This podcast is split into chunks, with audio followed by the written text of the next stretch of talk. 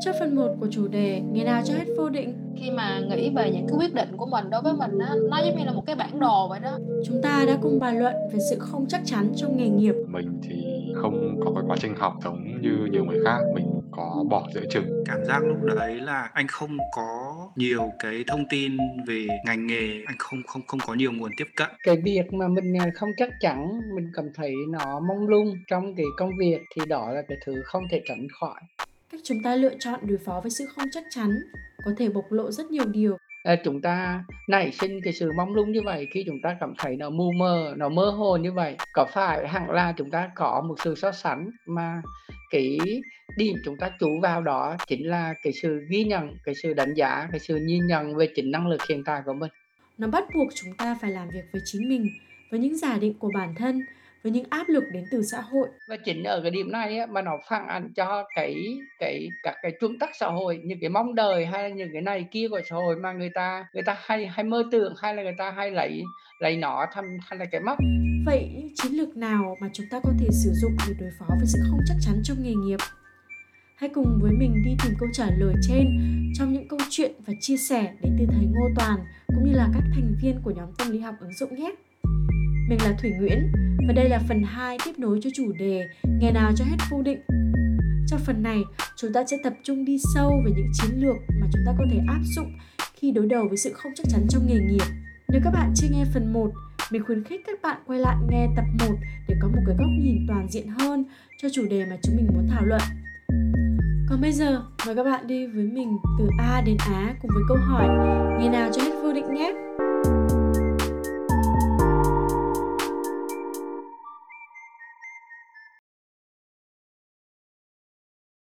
Nhưng mà thật sự là mình muốn nói với thủy là mình đừng có nên suy nghĩ nhiều quá thật ra là không có một quyết định nào là nó hoàn toàn đúng đâu Hy vọng bạn chưa quên giọng của chị Trâm, người đã cùng tham gia thảo luận với chúng mình trong phần 1.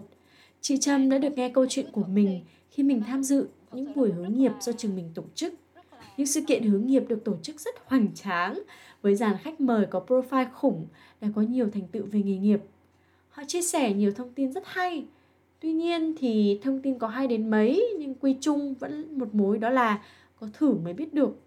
Cứ thử đi là lời khuyên mà mình cũng như là các bạn học sinh sinh viên khác hay được nhận khi mà mình còn ít kinh nghiệm và hiểu biết. Và chị Trâm đồng ý với quan điểm đó. Thì thật sự là cái việc mà mình cứ làm đi đã rồi mọi thứ nó sẽ cho mình cái câu trả lời rõ ràng nhất. Thật ra là Thủy cũng mới ra trường á mà theo mình là cái công việc nào đó mà thủy có thể làm được và người ta cũng đồng ý là trả cho mình cái lương cái mức lương tương xứng thì một cái câu chuyện nó rõ ràng ra như vậy rồi thì mình cứ thế mà mình làm đi. Và mình hãy đặt cho mình có mục tiêu là mình hãy dấn thân khoảng một năm hai năm đến 3 năm. À, chứ còn mà mình cứ lưỡng lự hay là mình không thể đưa ra quyết định á, hay là mình cứ mong lung á, thì cái chuyện đó nó nó rất là phí phạm. Tuy nhiên thì thầy Toàn lại có một góc nhìn khác. À, thì à, tôi nghĩ là cái à, đi từ cái ý rằng là à, mà mình không nên phí phạm thì à, tôi nghĩ là có lý. Cho nên là cái việc mà mình dành hai ba năm để mình làm á, hẳn nó là một sự phí phạm. Tại vì trái với cái điều mà có thể trong à, trong tin tưởng trong cái cách mà trong khuyên nhủ như vậy thì người trẻ bây giờ có thể họ yêu họ yêu đương họ cũng chỉ yêu rất là ngắn ờ, nhiều người yêu trong à, vài tháng đó, thì họ đã chia tay hoặc là họ đã bắt đầu một cái tình yêu mới rồi. Thì tôi tin là cái việc làm cũng có thể đối với người trẻ nó cũng không có nhiều cái, ờ, sự, um, lâu dài hay là những cái cam kết nó, uh, chắc chắn. Cho nên là nếu mà mình thử mà mình thiếu đi cái sự, uh, theo đuổi mục tiêu, ví dụ như mình, uh, không có những cái năng lực cụ thể trong cái việc là mình, uh, uh, nhận ra rằng là mình có thể vượt qua được, uh, những cái, Ờ, cái khả năng, à, những cái trở ngại hay là mình, uh, mình không có đầu tư nỗ lực một cách tích cực vào cái việc theo đuổi thì rõ ràng, uh, nếu mà mình không có một cái sự dấn thân trong mục tiêu như vậy ngược lại nữa là mình có thể có cái sự, uh, xa rời hay từ bỏ mục tiêu. Ví dụ như là mình có thể, uh, nhanh chóng rời rời xa những mục tiêu không thể đạt được, hay là mình có thể, uh, cố cố chấp, Ờ, khiến cho bản thân mình, à, lờ đi hay là không chấp nhận những cái kinh nghiệm thất bại. Thì tất cả những từ đó, ờ, cả trong nghiên cứu hoặc là trong đời sống hàng ngày thì đều chứng tỏ rằng là nó dẫn đến cái sự là mất việc, nó khiến cho người ta phải đi tìm việc. Hoặc là thứ ba nữa nó có thể dẫn đến là cái sự, ờ, sụt giảm trong cái thu nhập. Đó, thì, cả nghiên cứu rằng thực tế cho thấy rằng là để mà chúng ta có thể có để hạn chế cái sự bấp bênh, hay là chúng ta có thể tăng cường cái khả năng để mà có sự chắc chắn hay là thành đạt trong công việc, thì một những yếu tố rất quan trọng đó chính là chúng ta phải dẫn thân với cái mục tiêu của mình. Nhưng mà cái việc hiểu biết và, ờ, tìm ra cũng như là, uh, xác lập được cái việc, uh, mục tiêu nó không hề là câu chuyện đơn giản hay là dễ dàng đối với mọi người. Như thầy chia sẻ thì em có nhận ra một vài thứ, mình là cái việc không chắc chắn là cái việc hiển nhiên mình sẽ phải đương đầu ấy. Đây là Hoàng, một bạn trẻ bằng tuổi mình và bạn ấy cũng tham gia trong buổi thảo luận tập trước. Nhưng mà không ít người là họ không chấp nhận điều đấy. Chẳng hạn như là rõ ràng là một người mà họ có sức khỏe thì rõ ràng là họ giảm được đi rất là nhiều sự không chắc chắn so với một người mà họ không hề có một thể chất. Thì không biết là thầy có thể chia sẻ thêm về cái những cái hướng mà mình có thể giảm bớt những cái sự không chắc chắn như thế này không? À, tôi một lần nữa tôi nghĩ là cái câu chuyện, à, ờ, cái sự giảm thiểu cái khả năng để mà mong đợi, cái kỳ vọng để kiểm soát mọi thứ trong cái, ờ, trong tay của mình, à, một lần nữa là một cái thứ tâm lý rất là dễ hiểu và rất là đáng thông cảm, nó mang đầy cái tính người của chúng ta. Tôi nghĩ rằng, ờ, có một ý tưởng mà tôi rất là thích và mỗi lần nói đến những cái chuyện về, ờ, nghề nghiệp, Ờ, hướng nghiệp hay là về con việc làm thì tôi hay nhớ đến ý tưởng đó. Ờ, tôi không nhớ cái ý tưởng đó cụ thể là của ai nhưng mà cái ý tưởng gốc của nó là, ờ, có thể tôi không có biết là tôi sẽ đang đi về đâu, nhưng mà tôi biết một cách chính xác cái cách mà tôi có thể thể làm để mà mà tôi đi tới cái chỗ đó. Đó, rất là kỳ cục, có thể tôi không biết rõ, tôi không có biết là tôi đang đi về đâu, nhưng mà tôi tôi biết một cách chính xác, chắc chắn cái cách để mà tôi có thể đi đến đó ham ý ở đây là gì? ham ý ở đây là ngay cả khi mình còn trẻ đặc biệt là chúng ta hay có những gia đình là trẻ trẻ người thì non già, nhưng mà dân gian cũng có một câu rất là thô lỗ mà cũng rất là sổ sang nhưng mà cũng rất là song phẳng đó thôi: "To đầu mà dài, nhỏ dài mà khôn" mà. Chính vì thế mà cái sự trẻ đó có thể nó là một cái khiếm khuyết hay là một cái nhược điểm, tùy vào cách nhìn, nhưng mà cái sự trẻ trung, cái sự, uh, tươi mới đó nó có thể là một cái lợi thế. Bởi vì sao? Bởi vì ngay cả sự trẻ trung hay là sự bắt đầu cái đời sống nghề nghiệp như vậy, thì hẳn là cái người đó cũng có một thứ, một thứ đó đảm bảo cho mọi người có được sự công bằng, thứ đó tên là quá khứ. Và vấn đề là bạn có thể học được cái gì từ cái quá khứ của đời bạn? Có thể một cái quá khứ nó hết sức êm đềm, quá khứ của có việc là chặt vật ở trong trường đại học để mà ra được tốt nghiệp trường. Một cái quá khứ có thể là bạn cảm thấy rất là vinh danh và tự hào về cái bằng đỏ của mình. Một lần nữa, khi bạn có quá khứ thì bạn có thể có đầu tư để học hỏi và rút ra những bài học từ cái quá khứ đó không? Và đó, cái việc mà cái bài học từ quá khứ đó chính là cái cách mà cho chúng ta biết một cách chính xác cái cách làm thế nào mình có thể đi tới cái chỗ đó, dù mình không có biết chắc là mình đang đi về đâu. Sau buổi thảo luận lần đầu, mình đã ngồi suy nghĩ lại quá khứ. Thật ra khi đi tìm việc, viết CV là mình cũng đã được nhìn lại quá khứ của mình, về những cái gì mình đã đạt được. Nhưng lời của thầy khiến mình nhận ra rằng mình chưa nhìn lại quá khứ đủ sâu và giờ nó đang vẫn gọi mình ngồi xuống để nghe nó kể lại về những gì mình đã làm được, những gì mình chưa làm được, những câu chuyện khiến mình vui như bay trên mây, những chuyện khiến mình xấu hổ chỉ muốn độn thổ. Nó kể lại cho mình nghe về mình khi còn bé tí, e dè, sợ hãi khi đến trường lớp, cho đến khi mình lớn phổng phao, biết để ý đến điểm số, khi mình lo lắng trước mỗi kỳ thi, khi mình bắt đầu quan tâm đến những câu chuyện của xã hội, của cộng đồng. Quá khứ của 20 năm sống ở đời không quá dài để mình có nhiều sự khôn ngoan, lọc lõi, kinh nghiệm nhưng nó đủ sâu để mình nhận ra đâu là thứ mà mình thực sự đam mê, những thứ mình thực sự mong muốn làm. Nó khiến mình phải chất vấn lại về lựa chọn công việc của mình. Nếu gạt bỏ chuyện tiền bạc, áp lực xã hội sang một bên,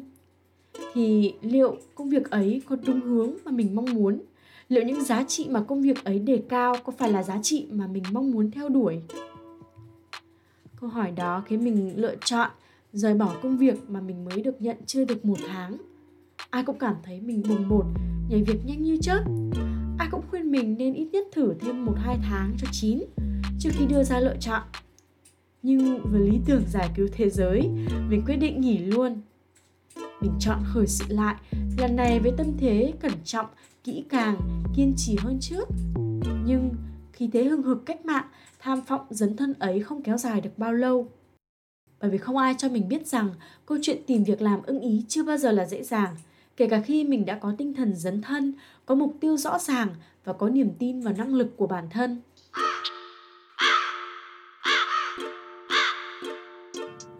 Mình khởi sự với việc chỉ ứng tuyển vào những chỗ mà mình cảm thấy xịn,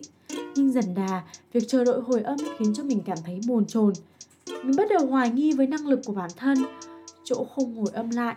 chỗ hồi âm lại nhưng lại nói rất tiếc. Mình bắt đầu hạ thấp dần tiêu chuẩn về chỗ làm lý tưởng, cảm giác lo lắng, sợ hãi và căng thẳng trước những sự vô định lại ùa về. Và đó là lúc mà mình biết rằng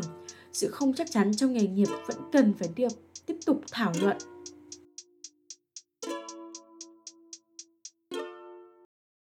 Tôi là Toàn, là tôi là điều hành lớp của chúng ta từ 6 năm nay và hôm nay sẽ có cái cơ hội để điều phối chúng ta tiếp tục và thế là mình đã mở ra một buổi thảo luận thứ hai mình uh, 21 tuổi và uh, mình vừa mới tốt nghiệp đại học xong thì uh,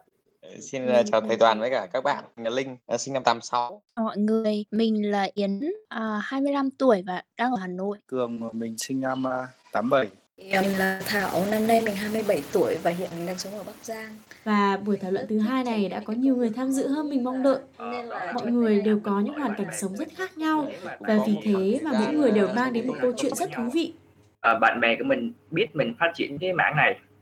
và hiện tại họ đã lên những cái chức ví dụ như là quản lý hoặc là những cái chức cao hơn mà mình vẫn đang còn đi thử từng cái từng cái như vậy á thì có một cái áp lực rất là nhiều tạo cho cho cho cho hùng một cái cảm giác đó là, ok, nếu mà việc này mình không thích thì mình phải bắt buộc phải tìm cái việc khác để rút ngắn cái khoảng thời gian mình thử lại để có thể ngang với bạn bè bây giờ.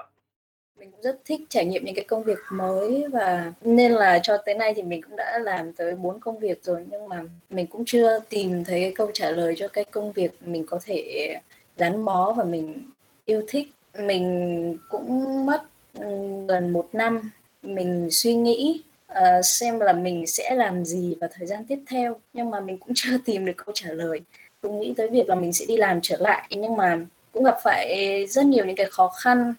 Thứ nhất là khó khăn chung của xã hội là dịch bệnh song song đó thì cũng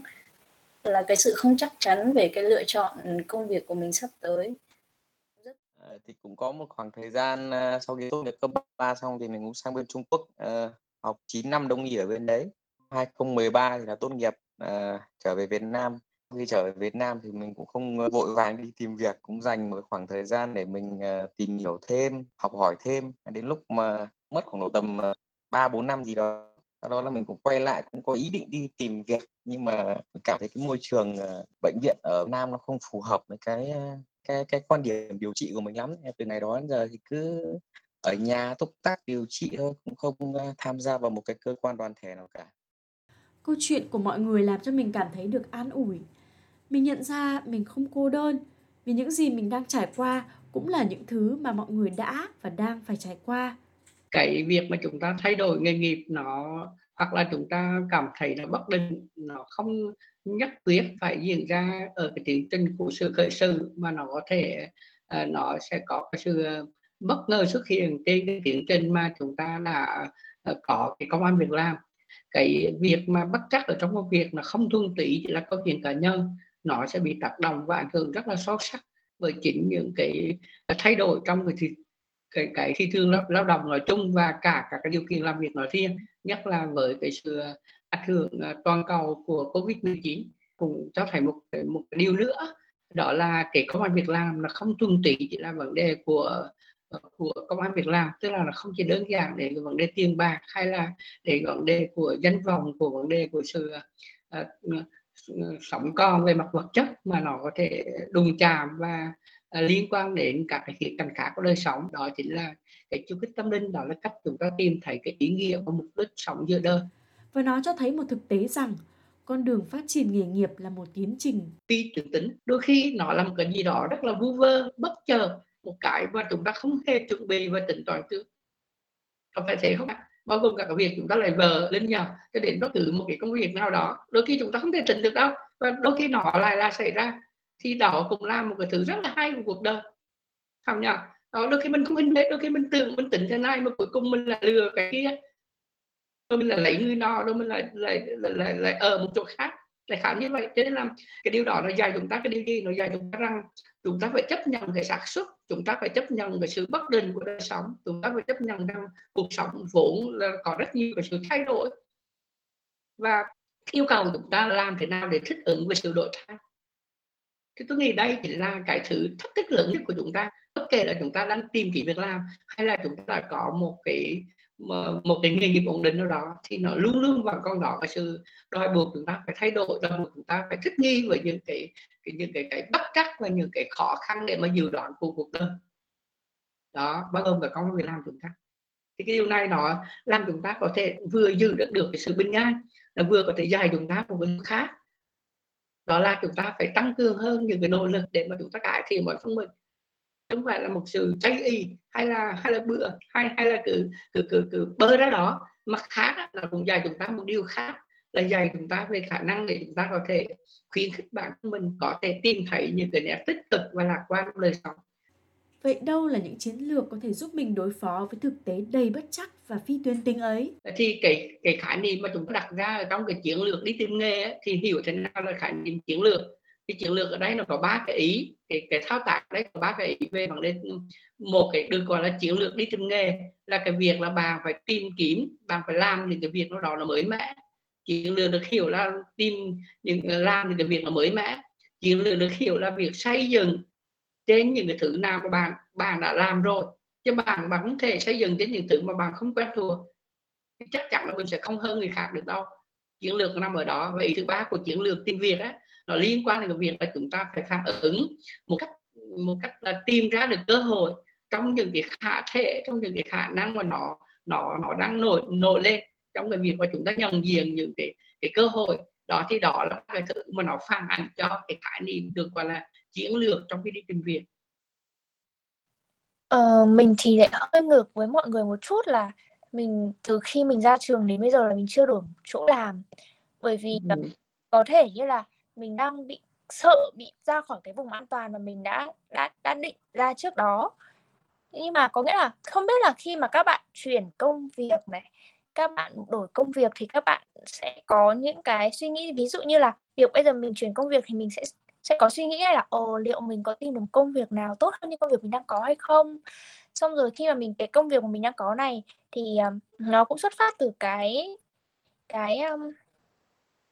mong muốn của mình từ bé là mình muốn làm ở trong môi trường nhà nước. Bởi vì cũng có thể là từ bé mình đã được um, văn hóa của gia đình đã đã đã đã đã làm cho đã cho mình những cái cảm nhận và có hình ảnh rất là tốt đẹp về những người làm trong môi trường đấy. Thế nên là khi mình lớn lên thì mình cũng muốn như thế. Xong rồi bây giờ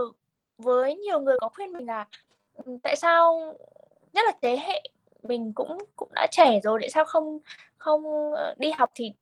thì thì cũng hoạt động này kia nhiều, xong cũng đi làm thêm này nọ, mà để ra trường lại làm trong môi trường nhà nước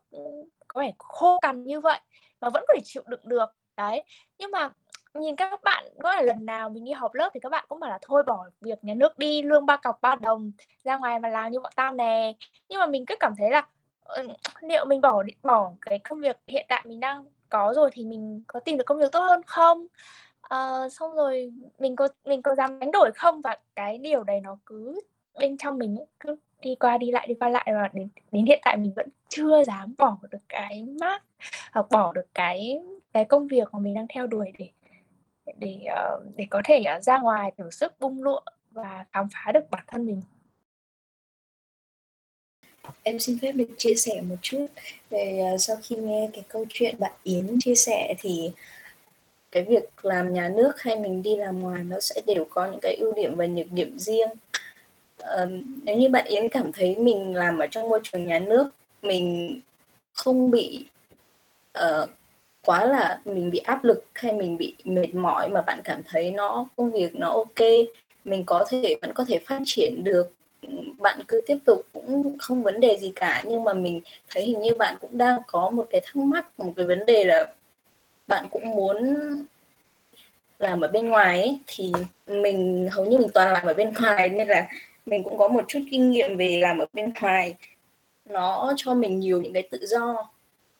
Mình không biết là bạn có công việc của bạn là như thế nào nhưng có thể nó sẽ bị lặp đi lặp lại rất là nhiều. Khi mà bạn đủ cái quyết tâm bạn muốn đi làm bên ngoài thì mình cứ đón nhận cái thuận lợi hay là nó bất chắc thì mình cũng đón nhận cái việc đó như một cái điều bình thường. Thì mình nghĩ là Ừ, cái quan trọng là việc mình đối mặt với cái những cái gì nó diễn ra trong cuộc đời mình như thế nào thì mình cứ bình mình cứ bình yên được trong tâm mình thì thì mình sẽ có câu trả lời cho cho cái việc là mình có đi làm ở bên ngoài hay không hay mình cứ tiếp tục làm ở trong nhà nước.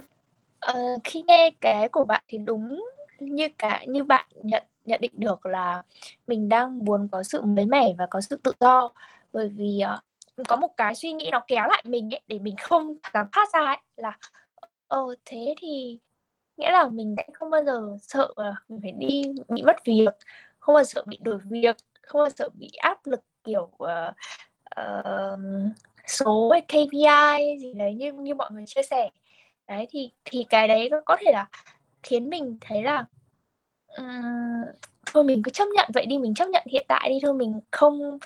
uh, công việc không mới mẻ hoặc là không uh, không không tự do về thời gian cũng được uh, đổi lại thì mình được sự ổn định. Xong rồi uh, lại còn được uh,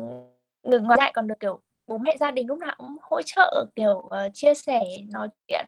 Thế là mình lại ừ thôi lại không không không không không đổi việc nữa. Đấy.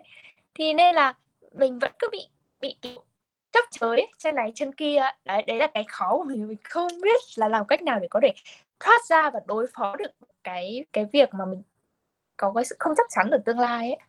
À, cảm ơn vì à, cái bày tỏ um, à, thiệt tha của bạn Yến. Chúng ta nhận ra rằng một những cái đổi sở thay đổi chúng ta là cái khía cạnh khiến cho chúng ta kéo dài sự quá độ. Nên cái đặc trưng của sự thay đổi đó là chúng ta phải làm quen và phải đương đầu với những thứ mà chúng ta không biết vì đó cái đời sống ở trong cái vòng an toàn đấy nó cho chúng ta sự thoải mái. Bởi vì đó là thứ chúng ta nắm bắt được chúng ta lên kế hoạch chúng ta dự đoán chúng ta đã biết về nó. Và đây là do vì sao để thay đổi nó làm chúng ta rất là sợ hãi. Và uh, cái khó của cái sự thay đổi cũng là cái khó của cái việc là chúng ta phải có kỹ năng để đương đầu sự lo âu và sợ hãi cho nên khi chúng ta không có những kỹ năng thế thì cái thực tế của đời sống cái sự không chắc chắn là vốn nảy sinh là do cái thông tin. Chúng ta có lại không đầy đủ về một cái công việc nào đó hay một cái tương lai nào đó thì về mặt tâm lý chắc chắn là chúng ta sẽ bám dính chúng ta lại uh, củng cố chúng ta lại ưa thích cái sự an toàn cái cảm giác uh, thoải mái cái sự tiền lời hay là cái sự quen thuộc như vậy và đây là một lần nữa à, nó cho chúng ta thấy một cái sự buồn về cái tâm lý ở đây là uh, yến ít nhiều đã phát ảnh cho một việc là bạn có thể à, chấp nhận người giá phải trả. Từ đó cái thứ mà bạn đang gánh chịu và uh, khổ sở đó chỉ là bạn đang giảm thiểu cái mức độ phát triển của chính bản thân mình đó, cái sự cái sự vươn lên, cái cái khả năng để mà bộc lộ tất cả những tiềm năng của mình, có thể nó đã nó đã chưa có cái cơ hội để mà nó nó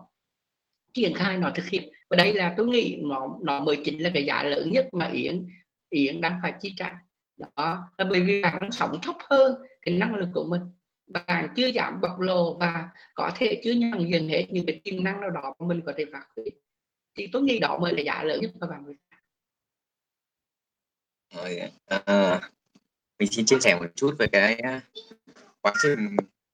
à, tìm đến nghề y à, tốt nghiệp cấp 3 xong thì mục đích của mình là là là, là học dược. Bởi vì ngày đấy là được tiêm nhiễm vào đầu là cái nghề dược là một nghề siêu lợi nhuận. Sau khi mà thi đại học thì mình bị trượt và quyết định là sang Trung Quốc. Thì học xong một năm tiếng thì sau là là uh, lên hỏi thì người ta bảo là bây giờ chỉ có học y học cổ truyền thì mới được công nhận thôi. Và học, học y học cổ truyền thì lúc đấy cũng chỉ với một cái suy nghĩ là à, học xong rồi về nhà xin vào một cái cơ quan nhà nước. Cho đến lúc mà, mà quay lại thì cũng bị những cái áp lực áp lực từ phía gia đình này, áp lực từ uh, bạn bè đồng học này. Trong khi đó mình thì vẫn là một gọi là một cái ông lang vườn thôi. Cũng, uh, lúc đấy là cũng cảm thấy là à chắc là mình cũng sẽ phải xin vào một cái môi trường nhà nước để mình có cái này có cái kia. Mình tìm hiểu thì mình luôn luôn đặt một cái giá trị cho người bệnh lên hàng đầu. Có nghĩa là để làm sao nó lột tả được cái ý nghĩa cái nghề cái, cái nghề nghiệp của mình mình đi tìm hiểu ở các bệnh viện thì mình mới nhận thấy ra một điều là bệnh viện thì nó thương mại hóa rất là nhiều bởi vì cái chính sách là các bệnh viện bây giờ là tự chủ hết rồi. Cái quá trình mà uh, mỗi một người bệnh người ta đến với mình hoàn cảnh họ khác nhau.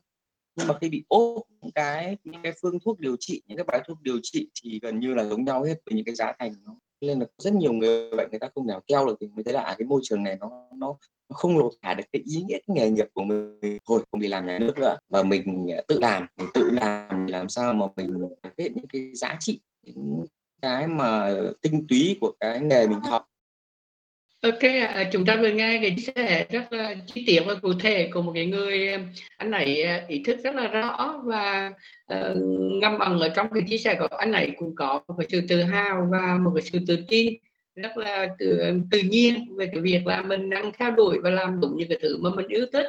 uh, biết được giá trị nào mình đề cao. Uh, chúng ta sẽ phải để ý rằng khi chúng ta tìm việc á là cái việc chúng ta uh, cần đạt được tới những cái yêu cầu về mặt vật chất về tài chính với tiền bạc là cái thứ nó tất yếu phải có trong đời sống ờ, uh, trần gian này. Nhưng mà chúng ta phải ý thức về cái cái gọi là uh, code of conduct tức là các cái quy điều đạo đức những cái ứng xử nghề nghiệp ấy cái được gọi là tính đạo đức nghề nghiệp ấy hầu như ở Việt Nam không phải dài hầu như là chúng ta không được được trang bị cái này. Cho nên là khi chúng ta mới đi làm chúng ta chỉ uh, có thói quen là chăm hâm để kiếm tiền thôi hoặc là cùng lắm với chúng ta cố gắng để mà chứng tỏ là mình thích thời để mà mình hòa hợp với các anh các chị với các má mắt cũ thôi. Chứ còn chúng ta không duy trì được một cái đạo đức hành nghề là cái thứ mà ở nước ngoài nó dày rất là kỹ. Và và khi bạn ra đời thì bạn có một cái thứ để mà bạn tuân thủ và đó chính là cái về sau á ờ, một những cái thành tựu nghề nghiệp á, nó được thể hiện thông qua cả được gọi là triết lý nghề nghiệp. Thì triết lý nghề nghiệp đó nó cho thấy cái đỉnh cao của bạn nó cho thấy sự thành đạt của bạn trong nghề nghiệp đồng thời nó có sự hậu thuẫn bởi cái triết lý bởi các cái đạo đức hành nghề của bạn. Thì chính đạo đức hành nghề đó là cái thứ mà linh vừa nhắc tới là cái thứ mà bạn quan tâm đến cái bệnh nhân phải quan tâm đến cái giá trị và những cái ứng xử ờ, đúng đúng luật đúng với cái cái luân lý mà bạn bạn làm. Thì đó là cái thứ mà có thể là cái điểm này ở Việt Nam chúng ta chưa được chưa được uh, xuyên dương lắm chưa được quen thuộc lắm. Điều này rất là đáng để học hỏi. Buổi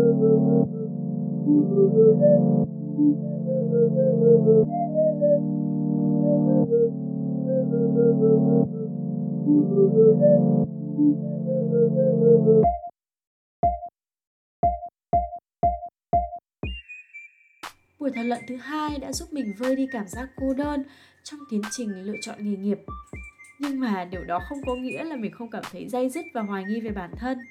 Mình vẫn còn đau nha các bạn, khi mà mình vẫn phải tiếp tục nhận được những lá thư từ chối. Cảm giác tự ti của mình tăng dần mỗi lần khi mình nhận được hồi âm như vậy. Nhưng một bài học mà mình nhận ra được trong những phút giây khổ sở đó là việc mở lòng và chia sẻ với người khác bạn không đáng để phải ôm nỗi dằn vặt và âu lo ấy một mình sau khi mình mở lòng than thở với những người mình tin tưởng, mình nhận ra đôi khi vấn đề của lời từ chối không nằm ở mình và hơn nữa mình rất thích một câu trích dẫn mà mình nhận được từ một thành viên của đội ngũ làm podcast. Đó là, khi nào chúng ta cảm thấy mình bị thất bại? Đó là khi chúng ta tự đánh giá mình chỉ bằng những gì mình đã làm được. Một lần nữa, mình nghĩ nó tái khẳng định rằng bên cạnh quá khứ, chúng ta còn có hiện tại và tương lai. Vì vậy mà việc nhận ra có thể có thể trở thành cái hiện thực của chúng ta. Cho nên không ai chắc về cái công an việc làm của chúng ta. Không ai chắc về cái nghề nghiệp nó không thay đổi. Ở sâu xa thì tôi tin rằng cái nghề nghiệp á đúng là cái nghề tiếng Anh á, nó chỉ là cái tiếng gọi thôi thúc ở trong nội tâm. Cho nên làm thế nào để nghe được cái tiếng thôi thúc nội tâm đó? Làm thế nào để có thể nuôi dưỡng cái tiếng lòng như vậy? Thì tôi nghĩ đó chỉ là sự may mắn và cái sự nỗ lực và chúng ta cần phải dành cái không gian và thời gian để cái tiến trình đi tìm việc. Và đó cũng là lời kết cho chủ đề ngày nào cho hết vô định. Nếu như bạn có bất cứ thắc mắc câu hỏi hay góp ý cho podcast đừng ngần ngại gửi email cho chúng mình qua địa chỉ from a to a podcast a com. Từ A đến Á là một podcast được xây dựng vì cộng đồng và dựa trên cộng đồng. Trong tập tập podcast này, chúng mình rất chào mừng sự đóng góp của thầy Ngô Toàn, anh Đào Quốc Cường, anh Hùng Lê, anh Trương Mạnh Linh, chị Phạm Thùy Mai Trâm, bạn Nguyễn Viết Hoàng, chị Đoàn Yến, chị Thảo Trần. Âm nhạc bạn đang nghe được tạo nên bởi Tắm Mưa Hè và mình là Thủy Nguyễn. Cảm ơn bạn đã lắng nghe cho đến những phút giây cuối cùng này và hy vọng chúng ta sẽ còn gặp lại nhau.